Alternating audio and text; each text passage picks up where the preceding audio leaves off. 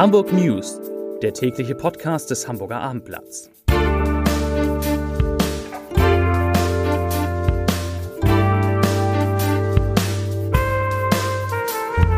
Hallo, moin, moin und herzlich willkommen zum News-Podcast des Hamburger Abendblatts. Mein Name ist Matthias Iken und ich verrate Ihnen in den kommenden Minuten, warum Polizei und Feuerwehr die Nacht fürchten, weshalb die AIDA Prima verspätet Hamburg angelaufen hat und wieso Christoph Ploss den Konflikt mit Manuela Schwesig sucht.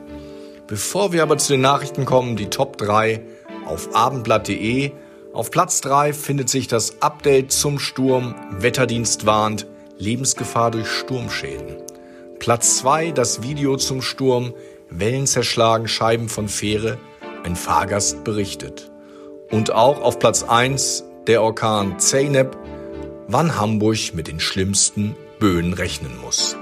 Hier die Nachrichten im Überblick.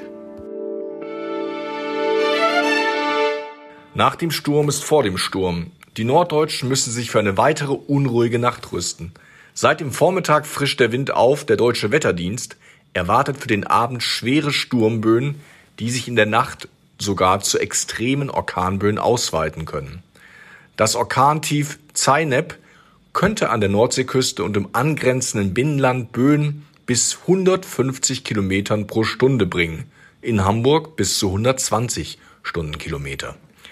Gegen ein Uhr in der Nacht wird der Höhepunkt erwartet. Wetterexperte Frank Böttcher schätzt den heranziehenden Sturm an der oberen Grenze dessen ein, was meteorologisch an der Küste möglich sei. Er könne historische Dimensionen erreichen. Vor diesem Hintergrund bereiten sich Feuerwehr und Polizei erneut auf zahlreiche Einsätze vor, nachdem sie schon der Nacht zum Donnerstag 769 Mal ausrücken mussten.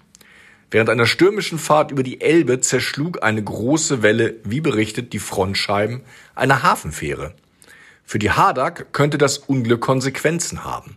Nach Abendblattinformationen erfuhr die Wasserschutzpolizei erst mittags, rund vier Stunden nach dem Ereignis, von dem Unglück, das bereits gegen 8.45 Uhr auf dem Weg der Linie 68 von Teufelsbrück zum Airbus-Anleger geschehen war. Und zwar nicht von der Hadak selbst, sondern durch ein Internetvideo, das sich wie ein Lauffeuer verbreitet hatte. Sowohl die Deutsche Bahn als auch die Hochbahn haben ab dem Nachmittag teils drastische Einschränkungen des Verkehrs angekündigt. Während die Bahn den Regionalverkehr in Schleswig-Holstein voraussichtlich ab 19 Uhr vollständig einstellen will, plant die Hochbahn zwar nicht den vollständigen Stillstand, dafür gibt es Einschränkungen bereits seit dem Nachmittag. Und an der Elbe droht erneut eine schwere Sturmflut. Der Pegel könnte am Sonnabend morgen gegen 6 Uhr bis zu drei Meter über dem mittleren Hochwasser liegen.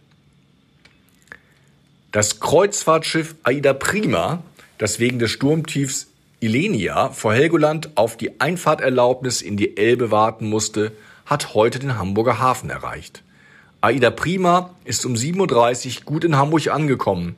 Den Gästen geht es gut, sagt eine AIDA-Sprecherin. Die Einfahrt in die Elbe sei von den Hafenbehörden gegen Mitternacht freigegeben worden. Wegen der Wetterlage war die Unterelbe am Donnerstag für Schiffe gesperrt worden, die länger als 330 Meter und oder breiter als 45 Meter sind. Die 2016 in Dienst gestellte Aida Prima fällt mit einer Länge von 300 Metern und einer Breite von 37,6 Metern zwar nicht unter diese Definition. Angesichts der großen Windangriffsfläche und eines vergleichsweise geringen Tiefgangs war für das Schiff dennoch ein Fahrverbot ausgesprochen worden. Die Sieben-Tage-Inzidenz ist in Hamburg den 16. Tag in Folge gesunken. Die Gesundheitsbehörde gab die Kennziffer mit 1146 an, nach 1244 am Donnerstag und 1629 vor einer Woche. Binnen eines Tages wurden 3491 neue Fälle gemeldet. Wie aus dem Register der Divi hervorgeht, wurden am Freitag auf den Intensivstationen 59 Covid-19-Patienten behandelt, drei mehr als am Donnerstag.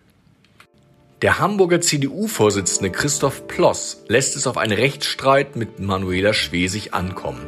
Eine von den Anwälten der SPD-Ministerpräsidentin geforderten Unterlassungserklärung gibt er nicht ab. Ich lasse mich nicht mundtot machen, sagte Ploss dem Abendblatt. Gerade in Zeiten, in denen laut Umfragen immer mehr Menschen Sorge davor haben, ihre Meinung nicht mehr bedenkenlos äußern zu können, ist das juristische Vorgehen von Frau Schwesig ein hochproblematisches Signal, so Ploss. Schwesig hatte Ploss über ihre Anwälte zur Unterlassung einer Aussage aufgefordert. Und das waren die Nachrichten des Tages.